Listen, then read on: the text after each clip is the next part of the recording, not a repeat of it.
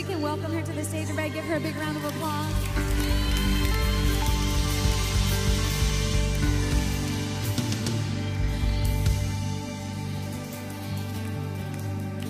And it's starting our service by reading God's Word.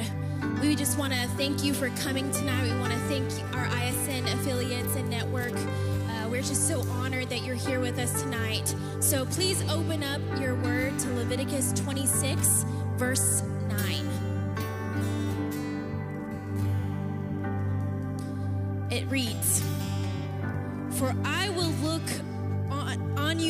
favorably and make you fruitful, multiply you, and confirm my covenant with you. You shall eat the old harvest and clear out the old because of the new. I will set my tabernacle among you, and my soul shall not abhor you. I will walk among you and be your God, and you shall be my people.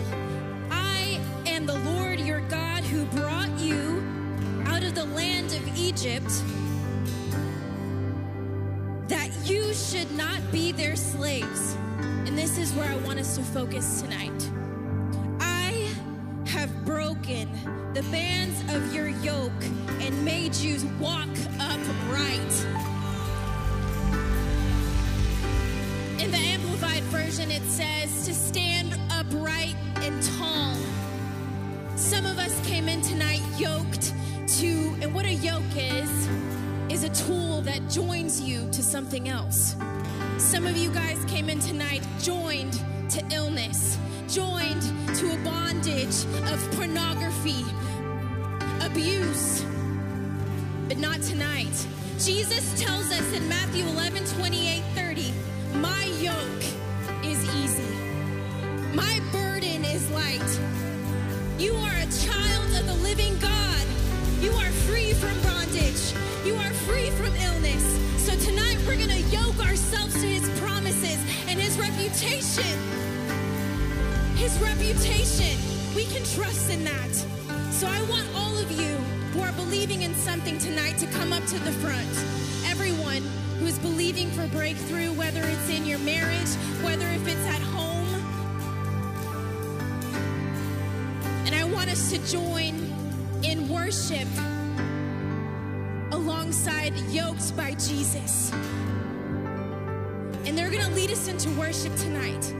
And I want you to worship like your promise is right there.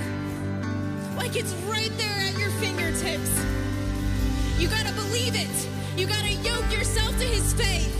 And that's what we're going to do tonight. Let us pray. Thank you, Jesus, for your word. Thank you for tabernacle, uh, tabernacling with us. Thank you for confirming your covenant with us tonight. We worship you and we attach ourselves to your reputation. We attach ourselves to what you did on the cross for us. And we thank you. We praise you in Jesus' name.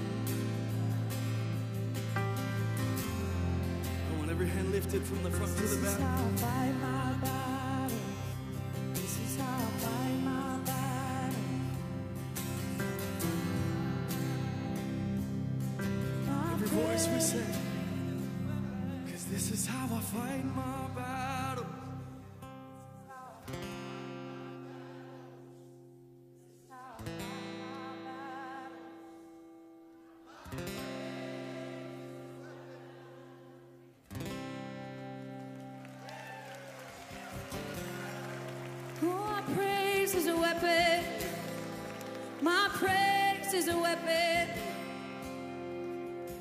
Oh, you deserve the highest praise. You deserve the highest praise.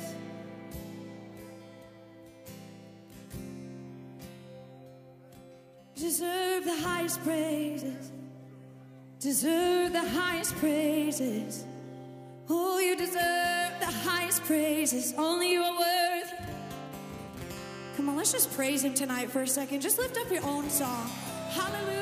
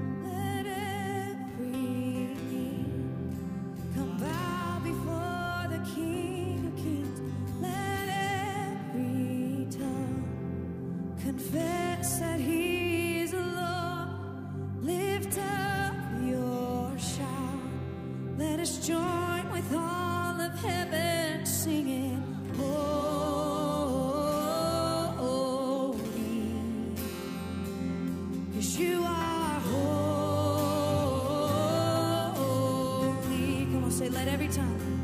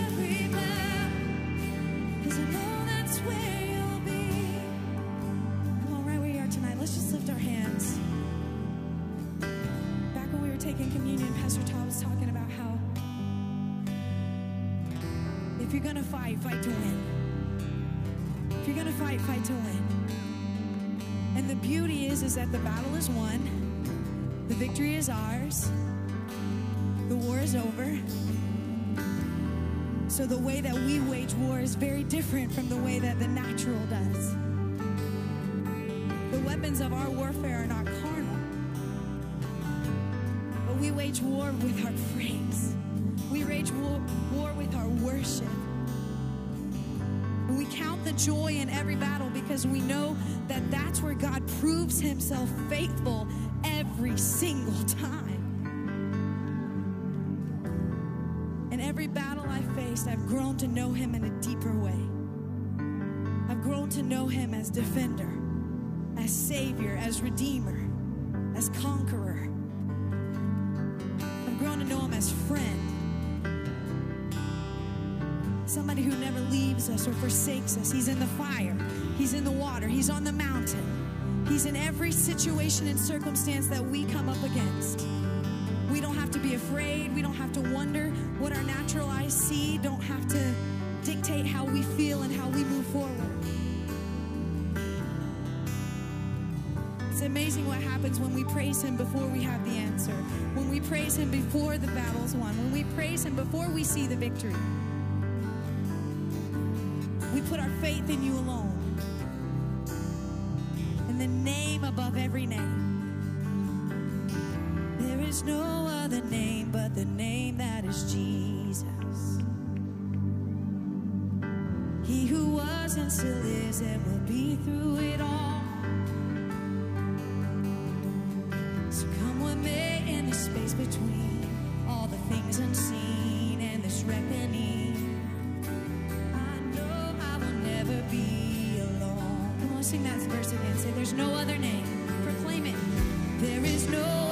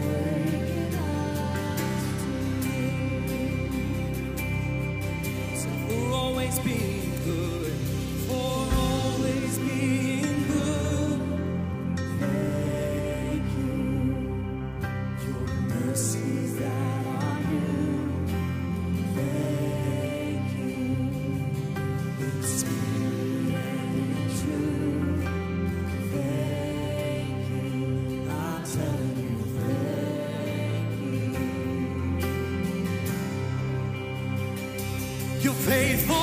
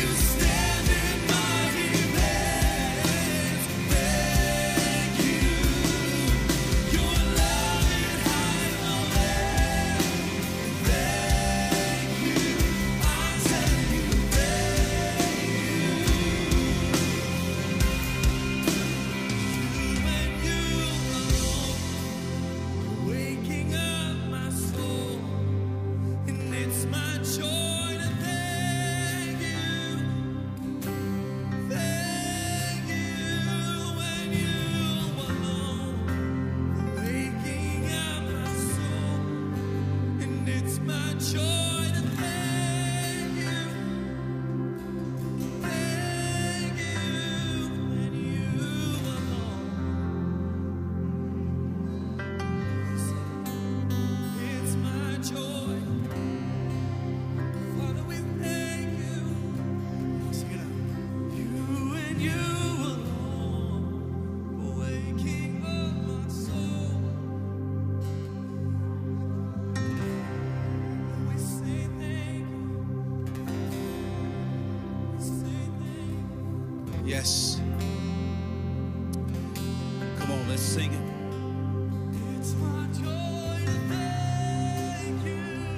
sing it. Let's sing it. Come on, let's sing it. Let's sing it.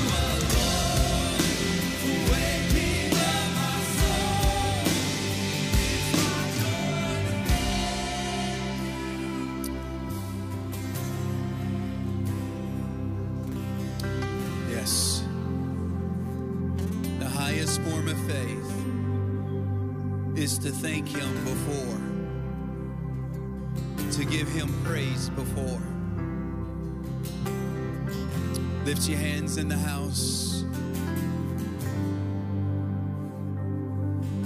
Those that were watching around the world, lift your hands wherever you are. Let's just let's continue to thank him for the next 30 seconds. Thank him.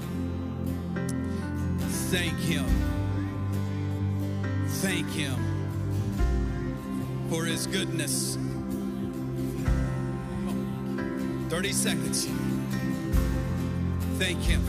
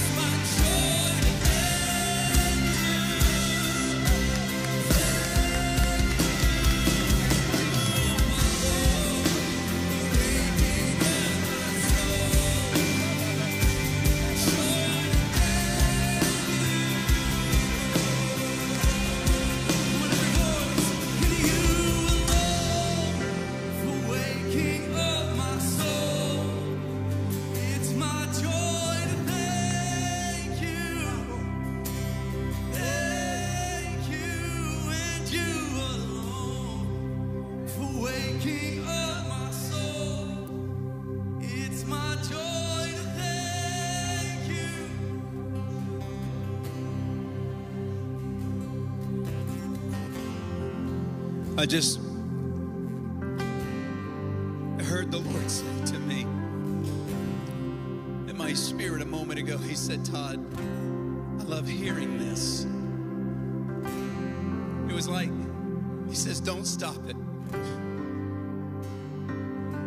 He said, don't stop. In all things, He says, in all things, in all things, giving thanks.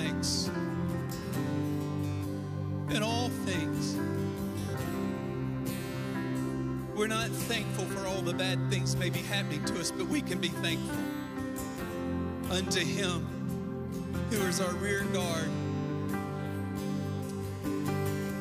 And if I look toward the mountains, from whence come my help, that I walk through the valley of the shadow of death, I will fear no evil. Hmm. That He'll never leave me, nor will He ever forsake me. He'll never abandon me. I'll never be an orphan. I'll never be fatherless. I'll never be comfortless. I'll never be friendless.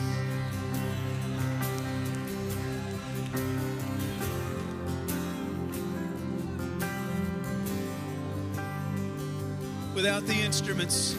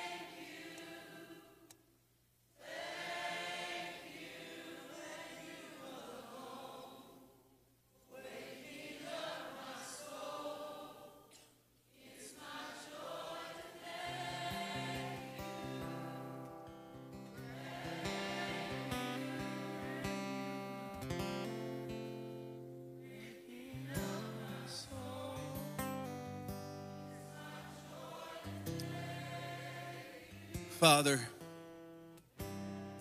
we thank you. We thank you. And we give you glory tonight. Lord, to the best of our human ability, to the best of all we know to do, we've come to you and set the table to worship you and to praise you. I thank you for the deep, deep, deep work that you will accomplish tonight. That tonight will record on this 83rd week unprecedented breakthrough in people's hearts and minds. Every drug addict in this room, every prodigal, every backslider, every wayward child.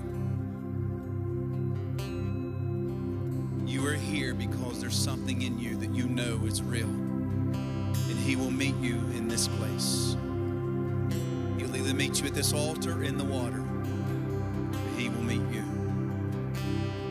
For that, I give Him thanks. Every sick body will encounter the great physician tonight. Every sick body will encounter the great physician tonight. Every sick mind will encounter the greatest psychiatrist and deliverer and counselor and therapist that you've ever known. Hallelujah. Let's give him a shout of praise in the house as you're seated. Yes. Yes. Greet about five people around you, 20 people. Introduce yourself to them. You're going to be next to them for the next hour or so, a couple of hours, five hours, 10 hours. Introduce yourself to them tonight. Make them feel welcome to the North Georgia Revival.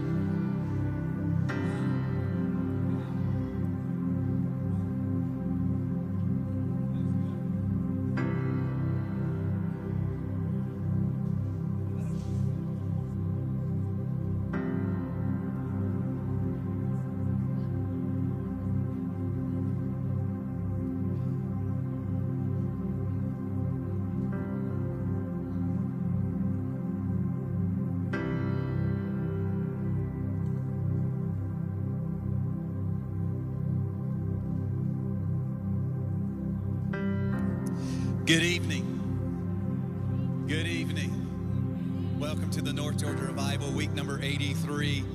Let's give the Lord praise for that. Yes. Yes, yes. In January of 2018, it was right there on this platform. The Lord showed us that there's fire in the water. He gave me a vision of our baptistry. And He said, Todd, I'm going to baptize people with Holy Spirit fire. And he has been doing that over the last 18 months. And what's going to happen tonight is the same thing that happened in the last 82 weeks. It will be extraordinary. The encounter that we're going to have with him as a result of the preaching and the water. It is not about feeling anything in the water. It's not about an emotional encounter, but it is about an encounter. We do not back off of that. I believe when the Lord gives us a word and a promise that He will live up to His end. And I believe that tonight that super supernatural signs and wonders will happen. But even more than that, there will be something supernatural that happens in your heart. For if you leave this place physically changed and not spiritually changed, then we have failed.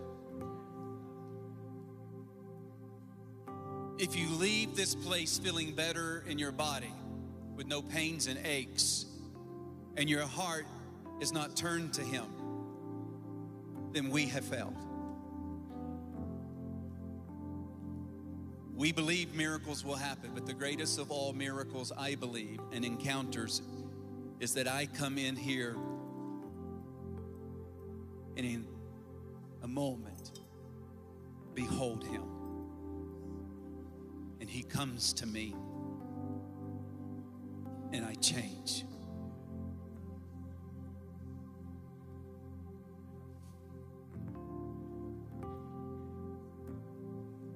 That is our heart tonight.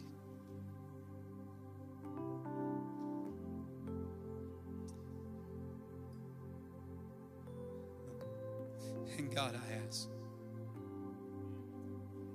that you make that so in all of us tonight. Hmm. Praise the Lord. Wow. He's here, Pastor David. Well, it is my joy again to um, welcome you here. I want our ushers to come forward and let us receive an offering tonight before we turn everything over to Pastor David to preach the word.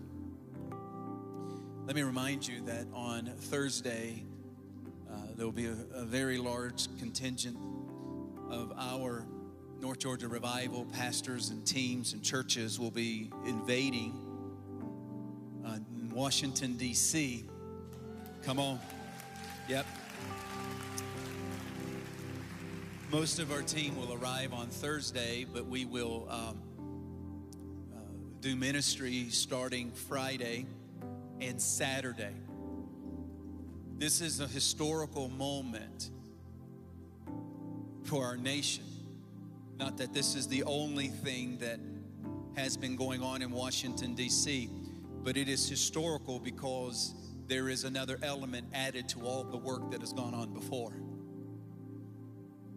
And what God is doing at the North Georgia Revival is literally spreading all over the country and all over the world. People are being touched and changed, and churches are being revived. Communities are coming together and experiencing God. Pastors are uh, setting down their differences and uniting, praying together, and cooperating together. We are experiencing the awakening of the awakening with what's happening here in North Georgia and in Dalton, Georgia, Dawsonville, what is going on in Texas, what is going on in Florida, what is going on in Missouri, what is going on in North Carolina, what is going on in Kentucky and in Arizona and many other places, and soon to be in California. Yeah. It is a groundswell of momentum from small to mid sized churches where pastors have had enough. And they're saying, Oh, God, come and meet with your people. I appreciate what God is doing here and the privilege to take it to Washington, D.C., and to baptize people in the shadow of the Capitol, in the shadow of the Washington Monument, and the shadow of the Houses of Congress is a significant moment. I want to encourage you to give tonight. Our budget for the Washington trip has been met. Yeah, come on, let's give God praise for that.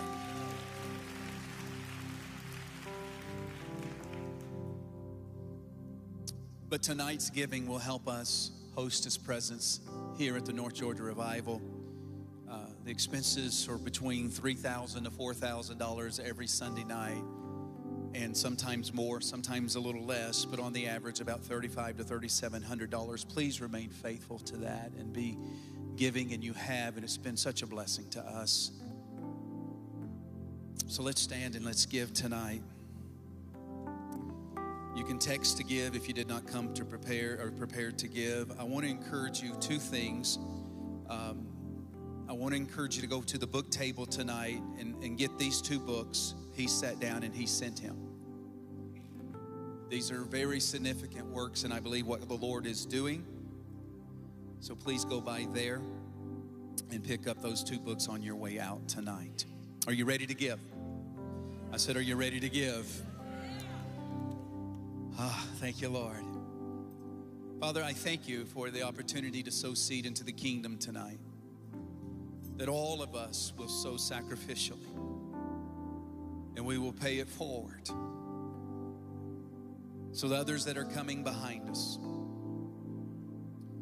may experience what we're experiencing tonight. We rejoice in this remarkable gathering. We thank you for the ISN network that is hosting this and broadcasting it around the world. Thank you for Facebook and YouTube. That six months to a year from now, somebody will find this service and be changed.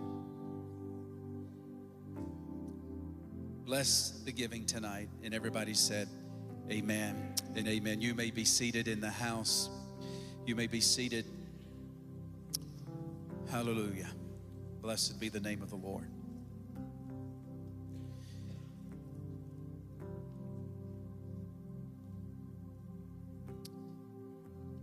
Brother Phil, where are you? Philip Fields, where are you? Come here, bro.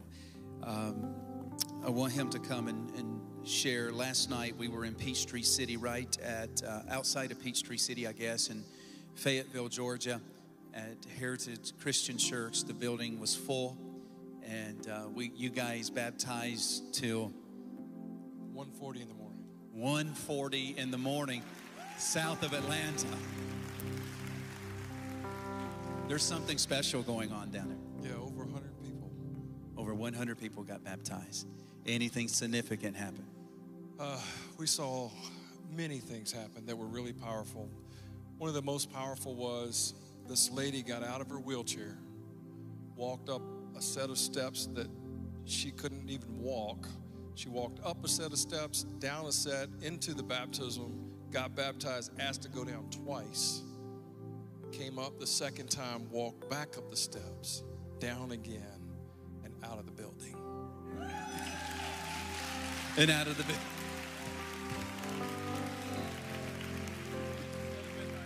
At midnight. At midnight. Wow. Anything else? Oh, we saw a pastor who uh, is in the middle of a restoration season in his life, his right shoulder completely locked up. And he said, I'm believing for the fire. I said, What else do you need? He said, My right shoulder's locked up. I said, I believe he'll give you both. And sure enough, when he came up out of the water, he said, Oh, wow, look at my shoulder.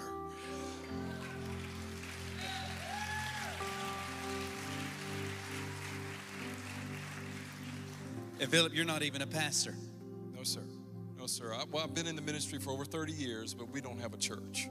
This is our second meeting. The first time we baptized over 200, this time over 100. And the question is, when are you coming back?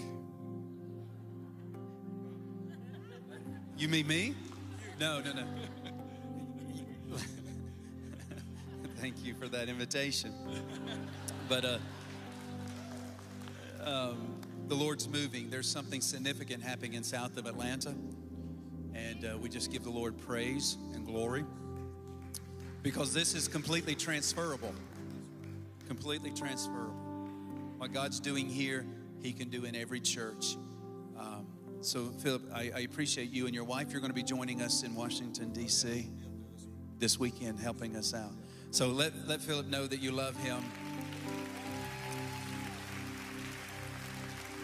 I got time for one more testimony. Where's Cal? Cal, where are you again? Cal, come here. Cal, you're listen. This morning he came to church. I kid you not. I know this is crude for me to say, but he, we came in the service to, uh, and I wanted Cal to come on up and to um, to give his testimony, and he was in the bathroom in the middle of the service. And I appreciate you holding it this time, Cal. Come on up here. Yeah, all the way from Detroit, Michigan. He and his family. Where are you guys from Michigan? Stand up. All of you guys stand up. One more time, all the way from Michigan. Thank you guys for coming. And Cal, uh, I know you shared the story this morning, but share the two stories about what happened to someone that got to the North Georgia revival right here in these waters a few weeks ago. Sure, I have some dear friends, David Connie Bauer, and uh, they heard about what was going on here, that the Lord was walking here and they wanted to meet him in the waters. They came down. Connie stood in proxy for a little baby in their church, seven months old, never come home, uh, could not inflate the lungs, several surgeries, nothing. Um, and then also her brother in law, esophageal cancer, big a lump on his throat. And uh, they came down, she stood in proxy. They also asked for a, an anointing. They have a, a, a ministry, and um, about they felt the anointing, by the way, their ministry increased. Um, but about a week later, um, all of a sudden, Connie got a little text from the mother of this baby. And apparently, the baby was pawing at its uh, oxygen mask. And the nurses moved, moved the mask so the baby could just get a little more comfortable. Their lungs inflated and it never went back on. Come on, church, stand to your feet and let's give God some praise. God, we bless you. We honor you. We thank you for what you did. God, we thank you.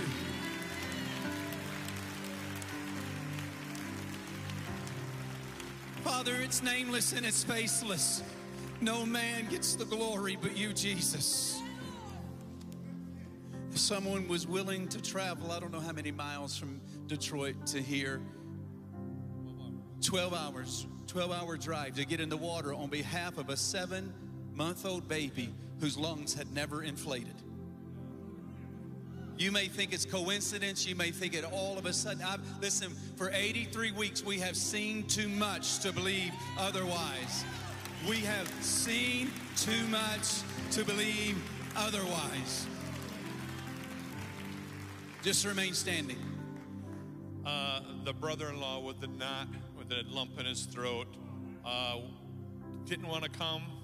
Didn't want to. I was too afraid of that whole situation. Didn't want to come. Went to the doctor a week after. No lump in his throat.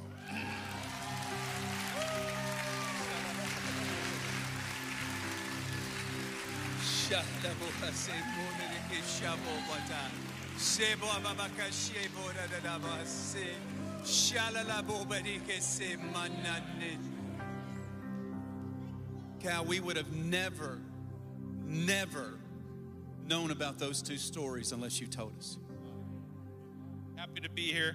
We can't wait to get in those waters tonight. Woo! My Lord. Thank you, Cal.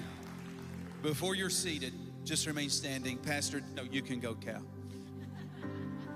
I want to encourage you to do something for me tonight. I'm about to introduce a pastor that I love dearly, a son in the faith. I've watched him grow up and serve God and to be used of God mightily. Pastor David, there's a new anointing on you. This book that you wrote called The Prodigal Father needs to be in every home. You may have been raised right, but you may know someone that wasn't raised right and didn't have a father in the home. This book right here needs to be in every home in America. It's called The Prodigal Father.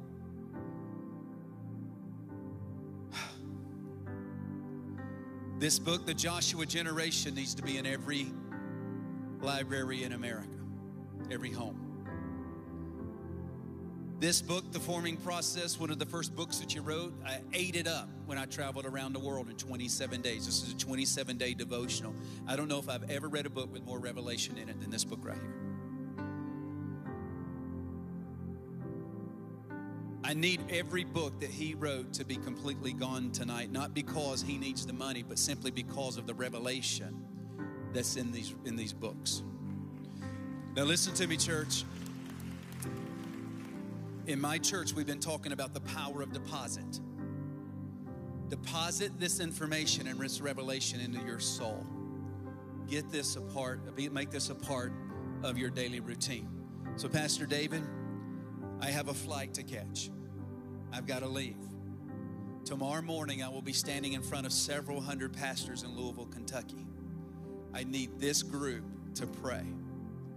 I need us to pray. So, the first thing I want you to do is to pray for our DC trip and pray that those several hundred pastors get ignited and infected with the revival virus. Would you put your hands together and help me welcome the man of God tonight, Pastor David Edmondson?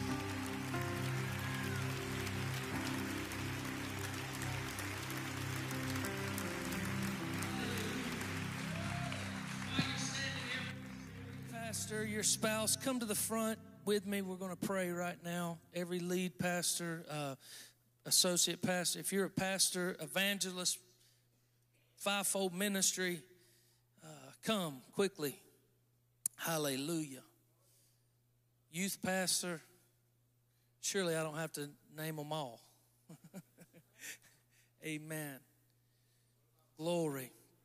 Pastor Marty, will you and Miss Paula just come in the center right here? And let's just gather around them. I come from the old Pentecostal church. Uh, I don't know why God put me with a bunch of Baptists, but He put me with a bunch of Baptists, I guess to get most of my theology corrected. But uh, uh, and so that so that happened. But the Lord, we used to do this in in the church, uh, not periodically, every service and and and and we see this in the bible when the centurion came his uh, child was sick right? And he sent people and said tell jesus my my my my, my servant it was his servant was sick. And he said tell tell him and uh, jesus said tell him i'm coming to his house. He said no just just speak the word. And so his servant was healed because he stood in that gap. He's, he was in obedience. So we're going to pray as Pastor has asked us to pray. And so just lay your hands on them. Father, in the name of Jesus, as we pray and we lay our hands on Pastor Marty and Miss Paula, God, we're praying a covering over Pastor Todd and Pastor Karen, Lord. God, as he travels right now, we pray angels be around him in the name of Jesus Christ. No weapon formed against him shall be able to prosper. Our words are seed into the spirit right now. We pray protection over Pastor Karen as Pastor Todd is gone. Father, I pray that as he stands in the morning, that the fire of the living God will come up from within his belly and will come out of him and infect every pastor, every leader that is at that conference with the revival virus. Father God, that America will be changed for the glory of God. This world will be changed for the glory of God. Let what's happened, happening in the North Georgia revival, go to Louisville, Kentucky. Father, I pray that when his feet hit the ground, that the atmosphere is changed because the prophet of the Lord has arrived and the atmosphere must bow to what God has ordained. And Father God, we pray for our trip to Washington, D.C. God, yet again, when our feet hit the ground, every knee must bow, every tongue must confess to the Christ that is on the inside of us. Do what only you can do, Father. We give you that time. We pray protection over everyone that's traveling. And God, we say that this nation will be shaken by the fire and the glory of God and the water of baptism and immersion. And we call it done in Jesus' name. Shout amen. Amen. Give him a hand clap of praise. He's worthy. Glory to God forever. Hallelujah. God is good all the time. He is good. Thank you, Jesus. Thank you, Jesus. I'm excited. Our, our brother from Michigan there, uh, when he said, I cannot wait to get into the water, something just rose up in me, man. I said, man, we got to, to get into the water tonight. But uh, before we do, we're going to be prepared uh, in our spirits by the Word of God. The Bible says, How can they hear unless there be a preacher? God chose preaching to declare His Word to all the, all the earth. And so, preaching is, though, uh, you know, in the modern church now, the 21st century church, the American church, preaching has become uh, a lot about a show. Uh, that's never what God intended. God intended that His word be preached with anointing and with power. Power that demands the atmosphere, like I prayed, to bow at His feet. We were in the, the meeting, the pre service meeting there, and Pastor Todd alluded to something about the spiritual atmosphere over this place. And it's kind of funny because it seems like every time I preach, he says the same thing. Now we're in there sometimes, and, and maybe one of Pastor Robbie or Pastor Don or one of the other pastors is going to preach, and Pastor Todd will be like, Oh, I saw angels today. And the angels said, We're going to be standing in the sanctuary and we shall deliver every person. And there's going to be gold dust and, and all this stuff. Every time I preach, Pastor Todd says, Tonight's going to be warfare. It's going to be a fight tonight. Every time I preach. I looked at the pastor beside me and he kind of raised his eyebrows. And I said, Brother, it's all right. I fought my whole life. I fought my whole life. It's nothing new to me uh, to fight, and it's nothing new to me to fight in the spirit. And so maybe, maybe one day the enemy's going to wise up and strategically plan to have warfare when I'm not preaching. Because when I'm preaching, bless God, he's going to be defeated in Jesus' name. Somebody say amen. And so tonight is going to be the exact same way. And so uh, I'm not a preacher that thrives on your amens or your shouts, even though I preach shorter the more you amen and shout. Amen. If, if you don't say nothing, I'm just going to keep preaching till you do say something. Amen. So we'll be here. We'll be here all night. But the faster you listen, the faster I can preach. But um, I'm not going to worry about that tonight because I want. I want to. I'm here to deliver something into your life. Somebody say amen. Father, we bless your word. We honor your word. We glorify your name through your word tonight. Everything that comes out of my mouth will be ordained by you. I'm nothing more than your vessel. I'm nothing more than your son. I'm the conduit from which heaven is going to pour itself into this room. And sickness will flee, and depression will flee, and restoration will come, and salvation will come, and deliverance will come because your word shall be spoke tonight with power, with authority, with clarity, with wisdom. And I declare it to be so in Jesus' holy name. Somebody say amen. I want to preach to you a message that the Lord gave me several years ago. I alluded to it, uh, uh, you know, I was preaching, I don't know, it was probably three or four times ago, so several months ago. And I kind of alluded to it just a little bit, but I can't get it out of my spirit tonight. I want to preach to you a message uh, that the Lord gave me called the law of double bearing the law of double bearing. You say, well, I've never heard that before. I'd never heard that before either. But tonight I want to preach that to you. But before I do, I want to give you a little mini sermon that's going to set up uh, and, and build your faith for the law of double bearing. Are you with me? I preached a message a few weeks ago. I was scheduled to preach here, and the Lord gave me a word.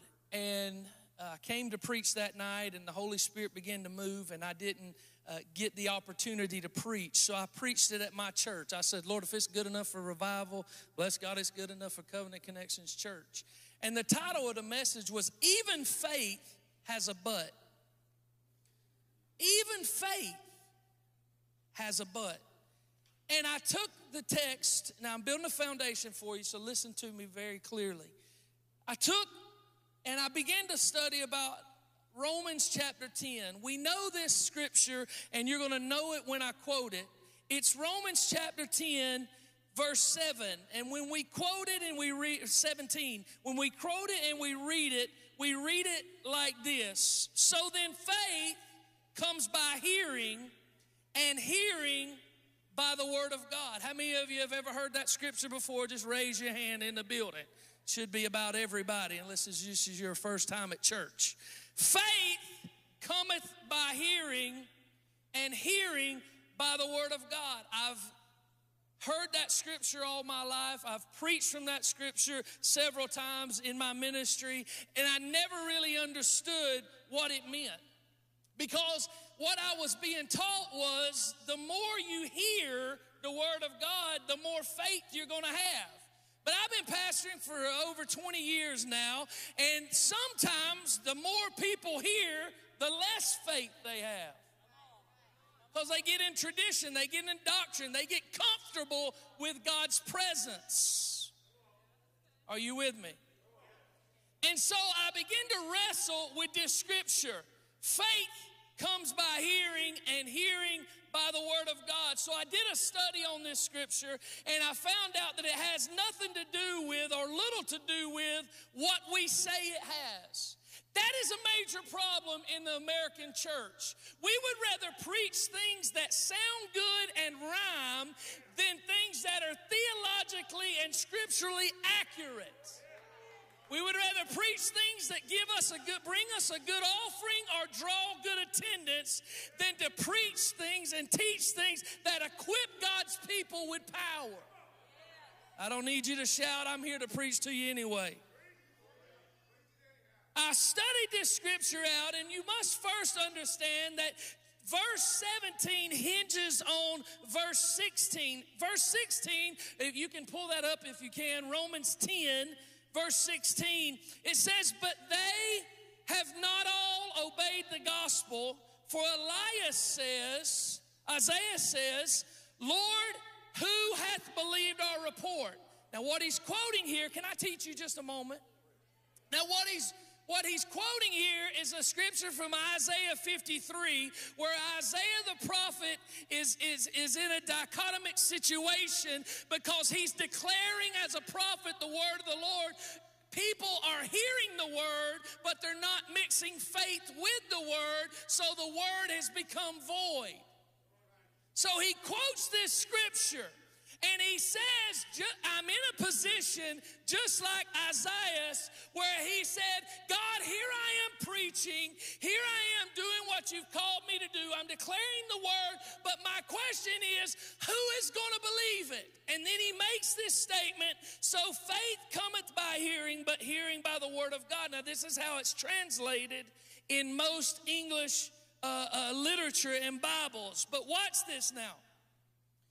This scripture is often misquoted. I'm saying this for a reason. Before we get into that water, we've got to hear from God. Are you here?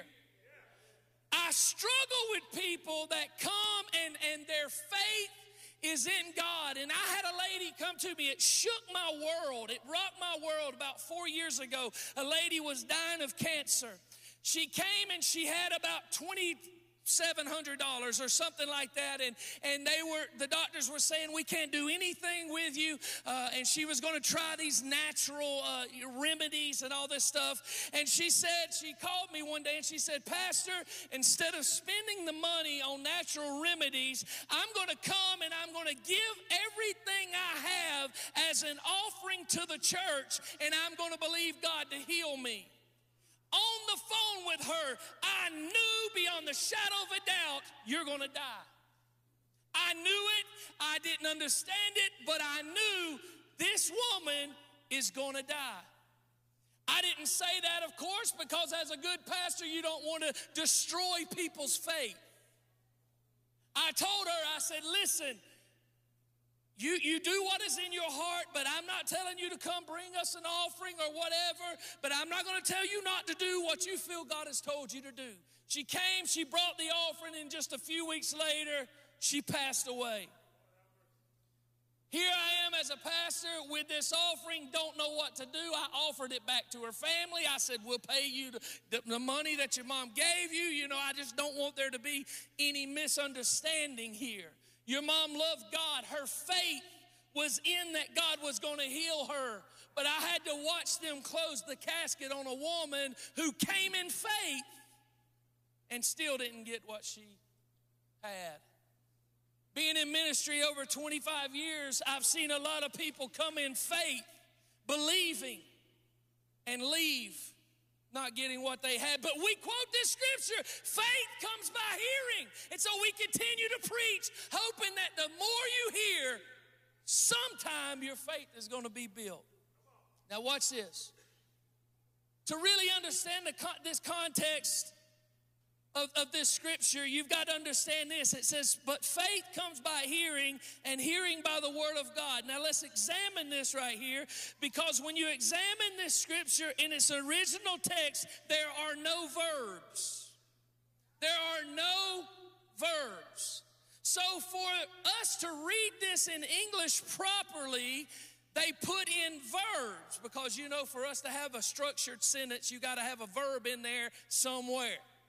There are no verbs. Here is the way this scripture should read.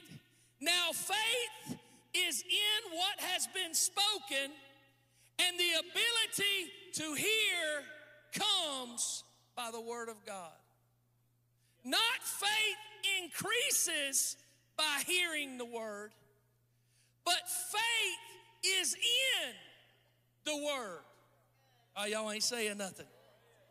So, unlike modern day theolo- the- uh, theology and the common Christian view, listen to me, Paul's emphasis here is not on growing your faith, but the ability to hear.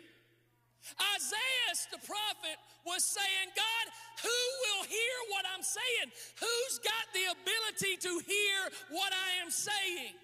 He quotes this scripture and he says, faith, faith is in what has been spoken. I wish you would get this so I can move on. Listen to me. We see the working together of faith and hearing. Working together, we see it. Hebrews chapter 4, verse 2 says, For unto us was the gospel preached as well as unto them, but the word preached did not profit them, not being mixed with faith. Are you here? Here we see again, there's the ability to hear and then there's faith placed in the ability to hear. What I'm trying to tell you is faith needs a birthing place. Faith has got to have a womb. The womb, faith is not the starting place. Are you here? The starting place, it says faith comes by what has heard, been, been spoken. But the ability to hear what's been spoken only comes by the Word of God. Now, I want to show you just quickly an illustration that I showed our people, and then I'm going to get into to what God has me for. So, Pastor uh, Cody, come here for just a second, quickly. Faith comes by, faith is in what is heard. I'm still trying to quote the old thing that we've been saying all the time. Faith is in what has been spoken.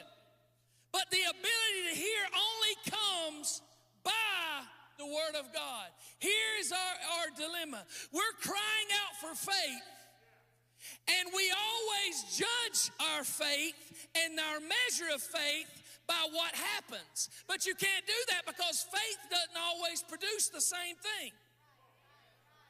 Hebrews chapter 11 teaches us, and it goes through and it says, By faith, Abel offered a more excellent sacrifice than Cain. He, by faith, offered a better sacrifice. Then it goes on to say, By faith, Enoch was translated.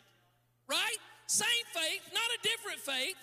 It made Abel excel and it made Enoch escape. Same faith. Are you here? Then it says, by faith, Moses had to build an ark. He had to endure. He wasn't miracled out like Enoch. He had to build an ark and go through his situation. Same faith. But we as the church judge people's faith by if they get their miracle or not. My only problem with that is Paul could not be a man of faith. If so, why, when he prayed three times for God to remove the thorn in his flesh, did he still have the thorn in his flesh? By our measure, he had no faith. But here's the difference Paul still had faith because he had heard from God. What did God say? God said, My grace is sufficient. So you never hear Paul praying about the thorn in his flesh ever again because he heard what God said.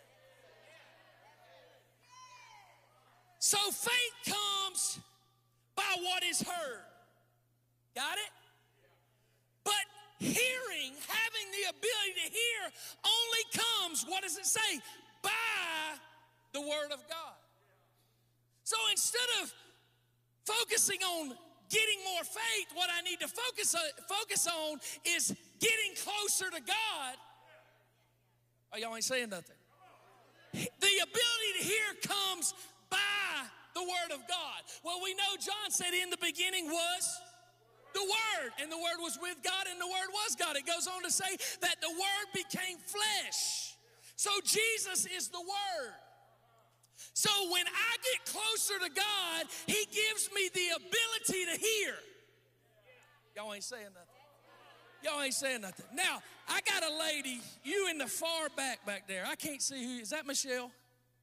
Stand up, Michelle. Michelle is approximately, know how big your sanctuary is, Pastor Marty. She's approximately 50 feet from me. Would that be just, she's approximately 50 feet from me, right? Now, if I take down this microphone,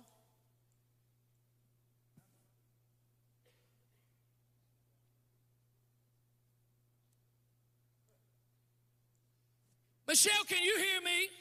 She can't hear me. Why? Is it because I'm not speaking? Is it because what I'm speaking is not true? Is it because what I'm speaking doesn't have power?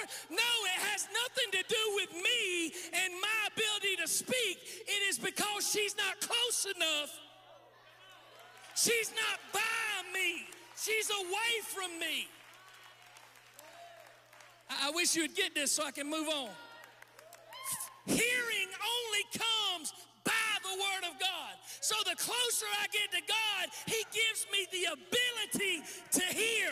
And once I have the ability to hear, I have no problem with faith. Because faith comes when I have the ability to hear. Hearing only comes by the Word of God. Somebody say amen. Are you here? Are you here? Tonight, you are going to hear the word of God. I'm not here to increase your faith. I'm here to impart to you the ability to hear God.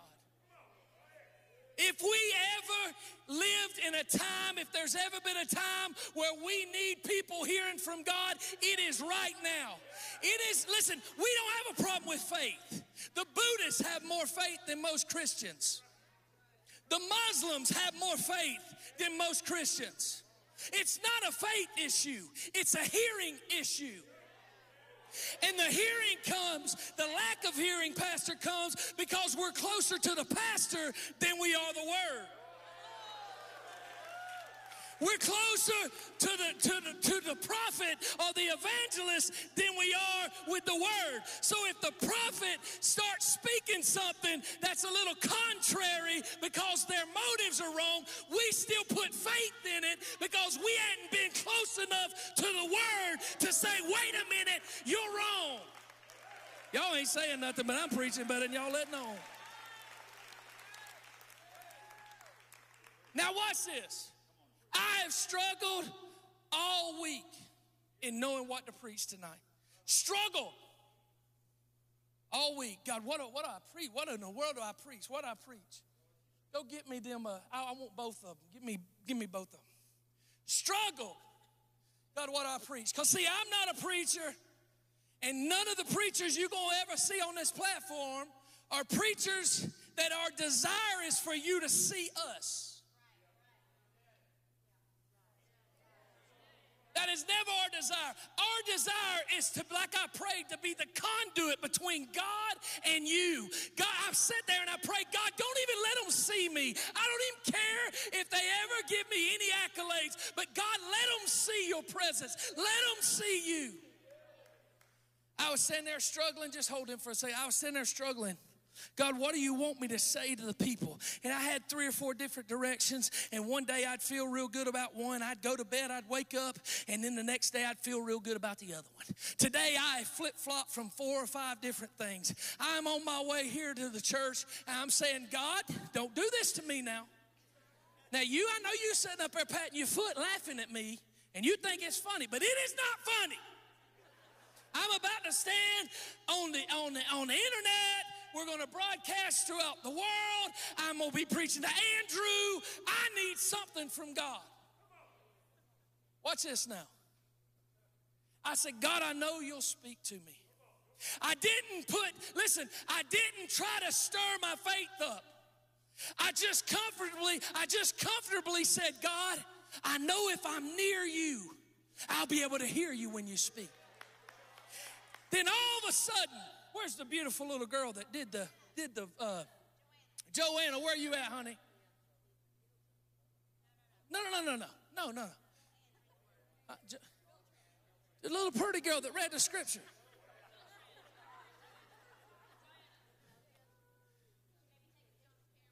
I don't care. Stop taking pictures. Come here.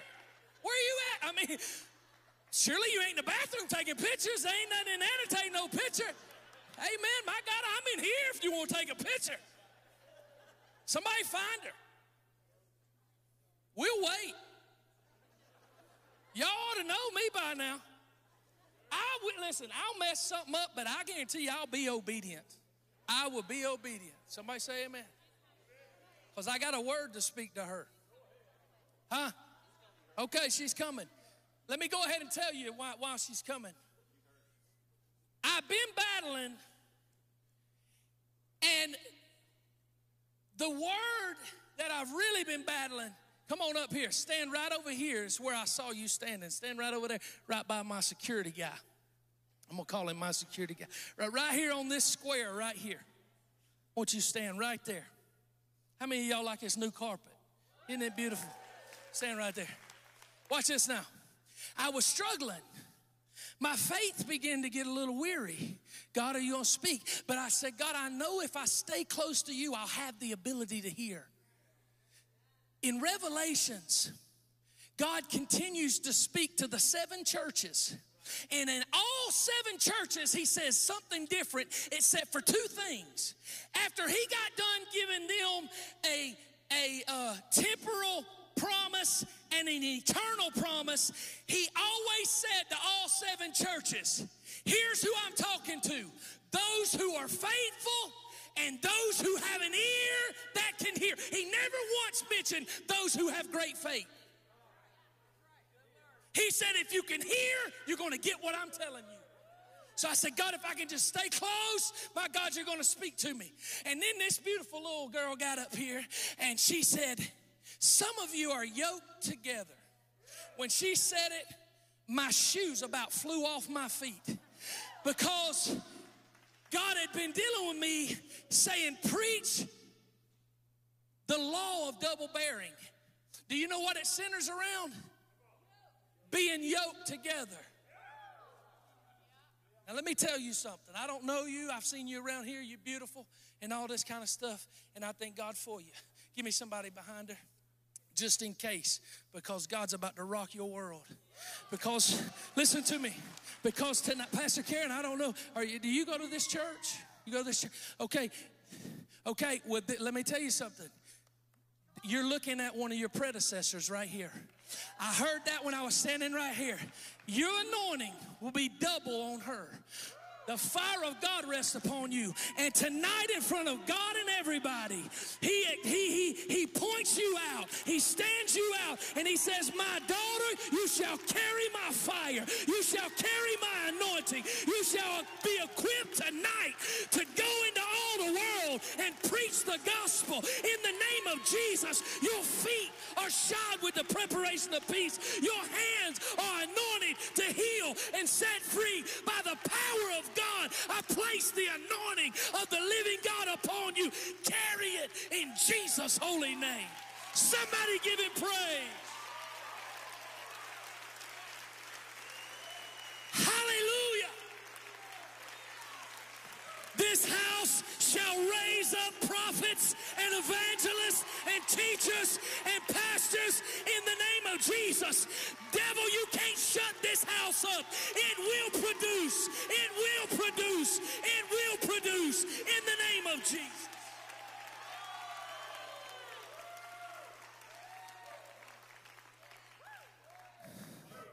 Sorry about that. Hallelujah. Shededebokoshaya. Fire of God, fill this house, oh God. In the name of Jesus. Faith is in what is heard, but the ability to hear only comes by Him. It only comes by Him. Now, watch this. Pastor Cody has two yokes right here. This is a single yoke. This is a double yoke. Give me a Cody, come on up here too. Hallelujah. You want me to help you? So you each grab one end. Are you here? I'm going to show you this. I'm going to do it quickly. You ready? The law of double bearing. Touch your neighbor, say the law of double bearing. The Bible says that the law of the Spirit of Christ has freed us from the law of sin and death. We're in a culture now that says that we are lawless, that we as Christians live under one law, and that law is grace, and we can do anything because we are under grace and we're not under the law. Let me tell you what freed you from the law of sin and death another law, the law of the Spirit. So you are not a lawless people. You are under the laws of the Spirit. Which means if the Bible says the wages of sin is death, and you continue in sin, you can pray all you want to, you will experience death until you come out from under the sin that has you bound. We don't want to hear it, but that's the way it is. It's a law. Are you here?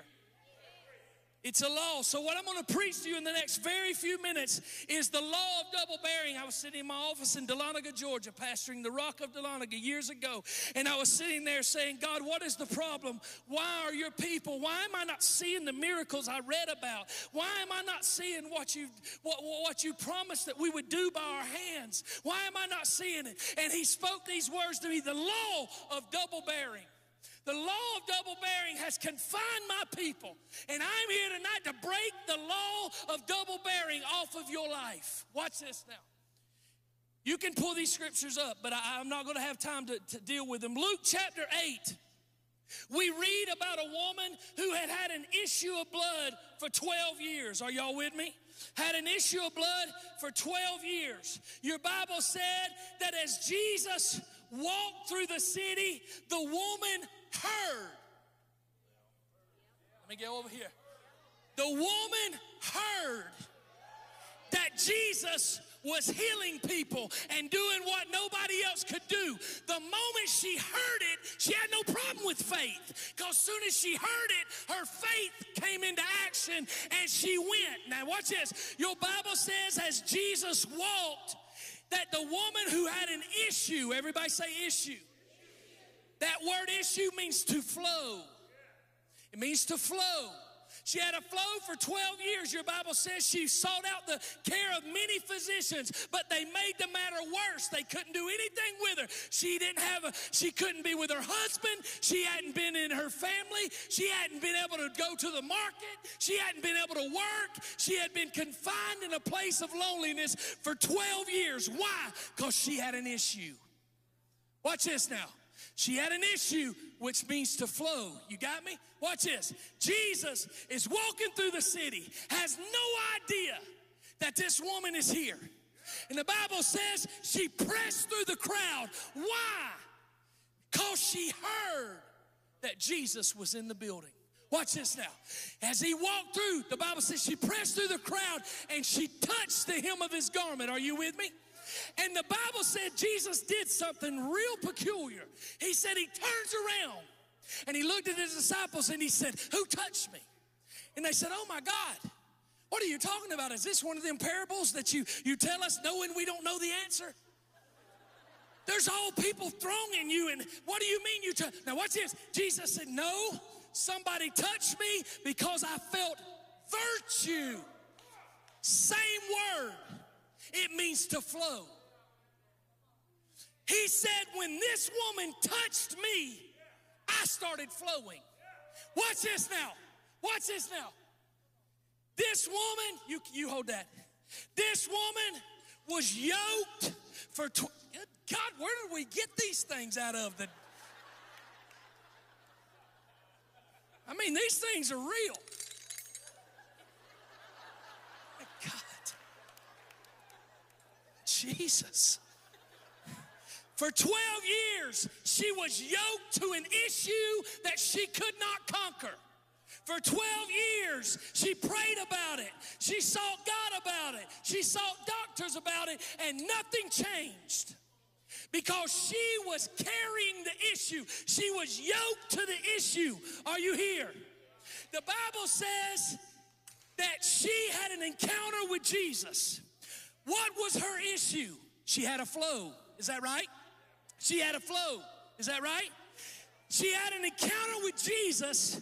The moment she touched him, he began to do what? And then what happened to her?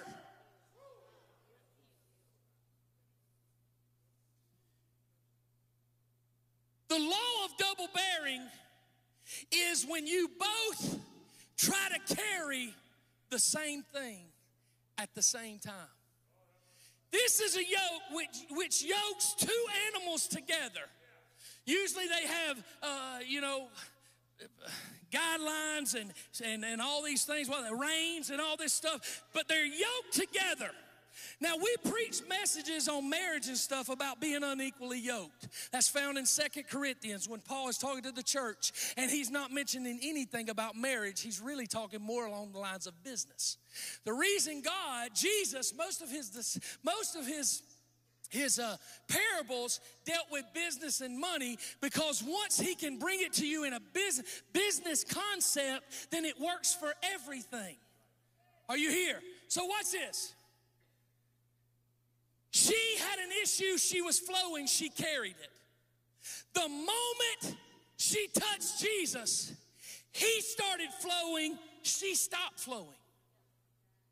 Are you here? He picked up the yoke that she was carrying Give him this one. She was carrying the yoke. She gave it to him. He started flowing. She stopped flowing. Why? Because they both could not flow at the same time. She couldn't carry her issue, and he carry it as well. Are you here? Let me give you another one. I got 11 minutes. You ready? Watch this. The disciples were on the boat with Jesus, Matthew chapter 8, verses 23 through 26. And he entered the ship with his disciples. Behold, there arose a great tempest in the sea, insomuch that the ship was covered with waves and he was asleep. The disciples came in and woke him, saying, Lord, save us, unless we perish. He said unto them, Why are you fearful, fearful, O ye of little faith? Then he arose up, he rebuked the wind and the sea, and there was a great calm. Do y'all remember that? Do y'all remember that? Do you remember when Jesus put his disciples in the boat and a great storm like this came and he came walking on the water? Y'all remember that? He came walking on the water and the Bible says he would have passed them, but they cried out to him. They cried out, and here's what Peter said Peter said, Jesus, if you're really in this thing, let me do what you're doing. I want to do what you're doing.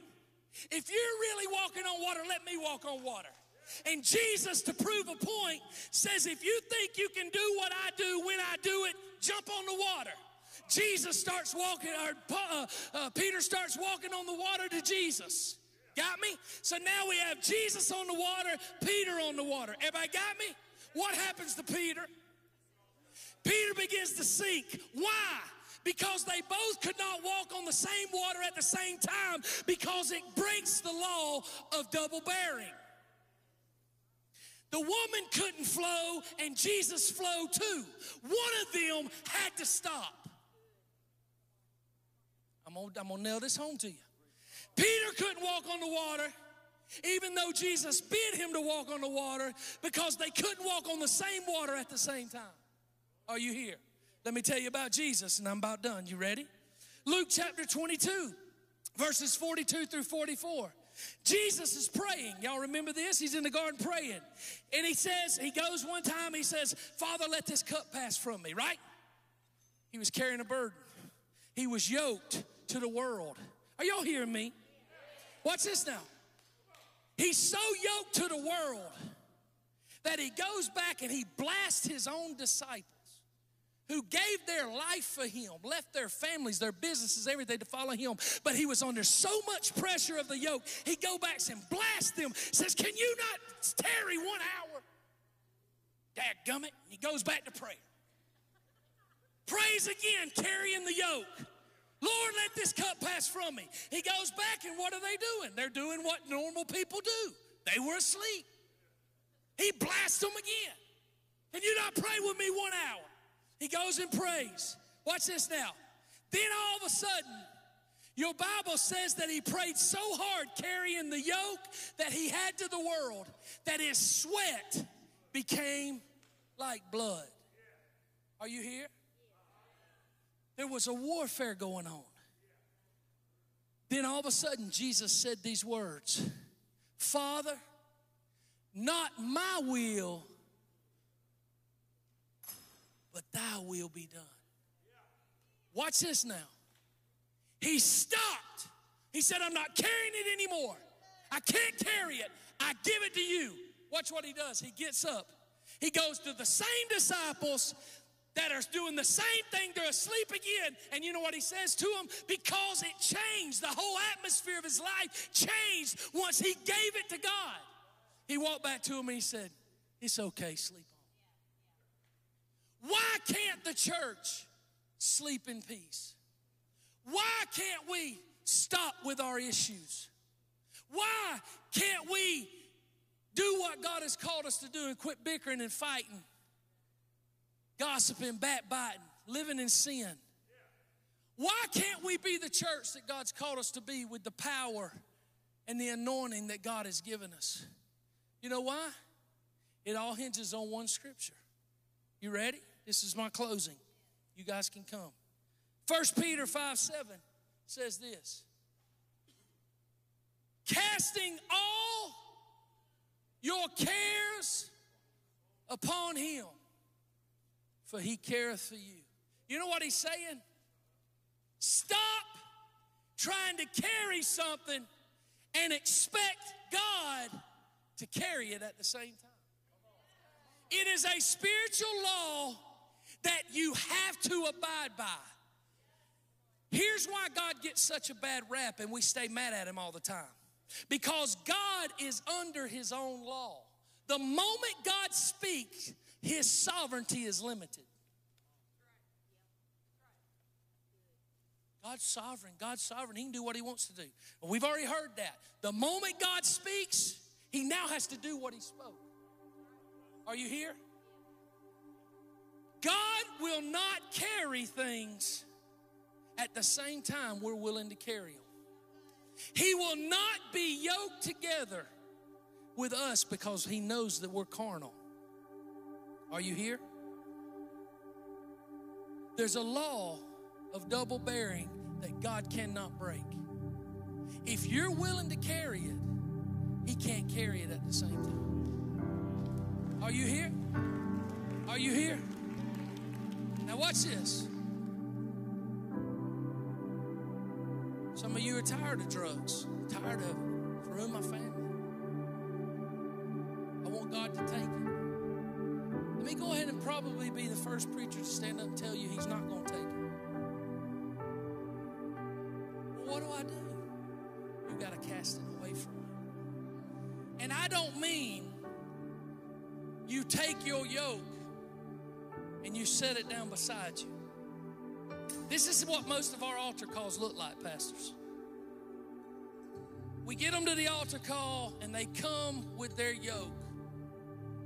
And they come to the altar and they put it down beside them. They pray. You know what happens before they leave? Pick that joker back up. Or you know what happens in a week or two? They come and they pick that joker back up. Peter didn't say lay your burdens down. That's an old gospel song. Peter said, Cast your cares upon him. It means get it away from him because you're under a spiritual law of double bearing. And if you're willing to carry it, God can't carry it. If you're willing to flow, God cannot flow. If you're willing to walk on water, God cannot walk on the same water that you walk. On. You got to get so sick and tired that you've tried everything that you say, Get it away from me. I'm not going to try to carry what you're willing to carry. Had one of our pastors, I'm filthy. Look at Cody's coat up there. Look at that handprint. See it? That is prophetic. That is a handprint over your heart. In the name of Jesus, may God give you a heart for His people and a wisdom that comes from a pure heart. You're going to love people. Oh, my Lord. It's going to hurt you when people do wrong because you're going to love them like Jesus. And wisdom's going to come with that. And I rebuke the words that you've been telling yourself that you're inadequate, you're unprepared, you don't know what you're doing. I rebuke those words in the name of Jesus. You're an anointed man of God with a heart of God. You're raising a prophet in your home. That little boy you got, he's a prophet. I'm telling you, he's a prophet. Mark my words, I'm telling you. That little boy come out on the stage when Pastor Marty, like he owned the place. He come out with his foot dragging behind him like, man, are you here? Yeah, I'm filthy. That's all right. I'm gonna get my staff members that got my props for me. Oh, I thank y'all for doing that. Do you know they drove all the way to Ellijay yesterday just to get that? I'm loved. I'm telling you, I'm loved. I'm loved. Loved. I don't know what I was going to say, but it was good. It was very good.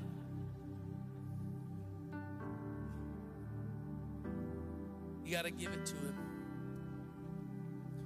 When you get in that water tonight, can we put those? Will y'all put those over there on that? oh, Put it. Put it. Put one of them over there on the front of the uh, there, and put one of them over there.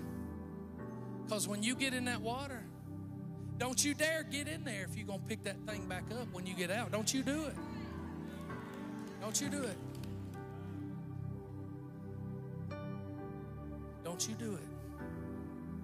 But when you get in that water tonight, everything that you've been yoked to is going to break off your life. It's going to break off your life. Break off your life. Why? Why is tonight any different than any other night? Because you've heard. You have heard the Word of God. It may have not been a structured perfectly sermon, but you have heard the Word of God. Tonight you're going to give it to Him. You're going to leave different. Somebody say amen. Stand to your feet. 8 p.m. on the nose. I'm a man under authority. Hallelujah. Did y'all get that tonight? Do you hear what I'm saying? God can't carry it, and you carry it.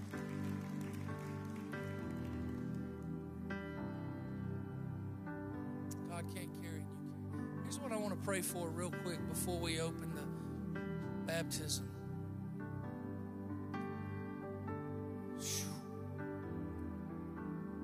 Lord, lift your hands. Father, we bless you. Glory to God forever. He's in this place. Hallelujah. He's here. You watching by ISN Network, you watching by Facebook, YouTube, whatever you're watching by. Just lift your hands right now. God's going to touch you. Listen to me. God's begging you to give it to Him. He's begging you to give it to Him. Give me your issue. Quit trying to walk on the water I'm willing to walk on. Throw down your wheel so I can pick it up. Now, look at me. You know what they say? They say that when astronauts leave the pressure of gravity, everybody got me? Gravity's what keeps us on the earth, right? You jump, gravity pushes you down. It's a force that's unseen. They say when astronauts are in space and the pressure of gravity is off of them, when they sweat, it's blood. Do you know that? Well, go Google it. My God. We know everything else. Cause Google. They say it's because there's no gravitational force. So their sweat is blood. When Jesus said, I understand the law of double bearing, not my will, but thine be done. The reason his sweat turned into blood is because the force held him to this world was taken off of him.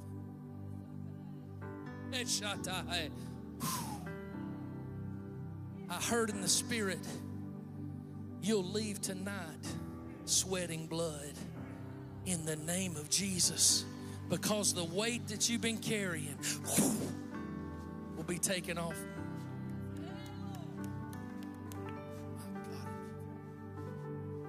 I'm not having an altar call. We getting people in the water. Is that good? Are they ready, Miss Paula? Are they ready?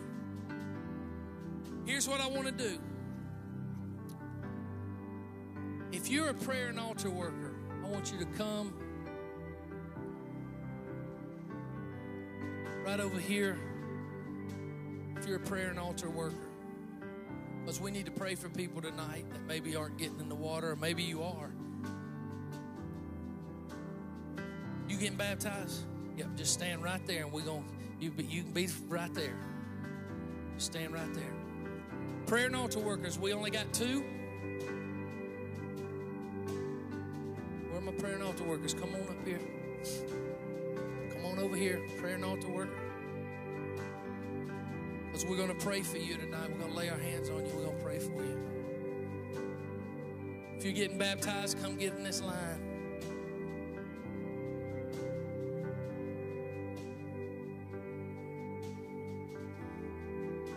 God shall remove the yoke off your neck. Just like our, our little prophetess said tonight. God will remove the yoke. You watching by, however you're watching, God's removing the yoke off your neck. He's removing the yoke off your neck in the name of Jesus. He will carry it if you'll give it to him. But he will not be yoked with you because his will's perfect. Father, in the name of Jesus, we open these altars. We open these baptismal pools. We say, do what only you can do. Remove the yoke of bondage. Stop the issues. We give our will to you tonight.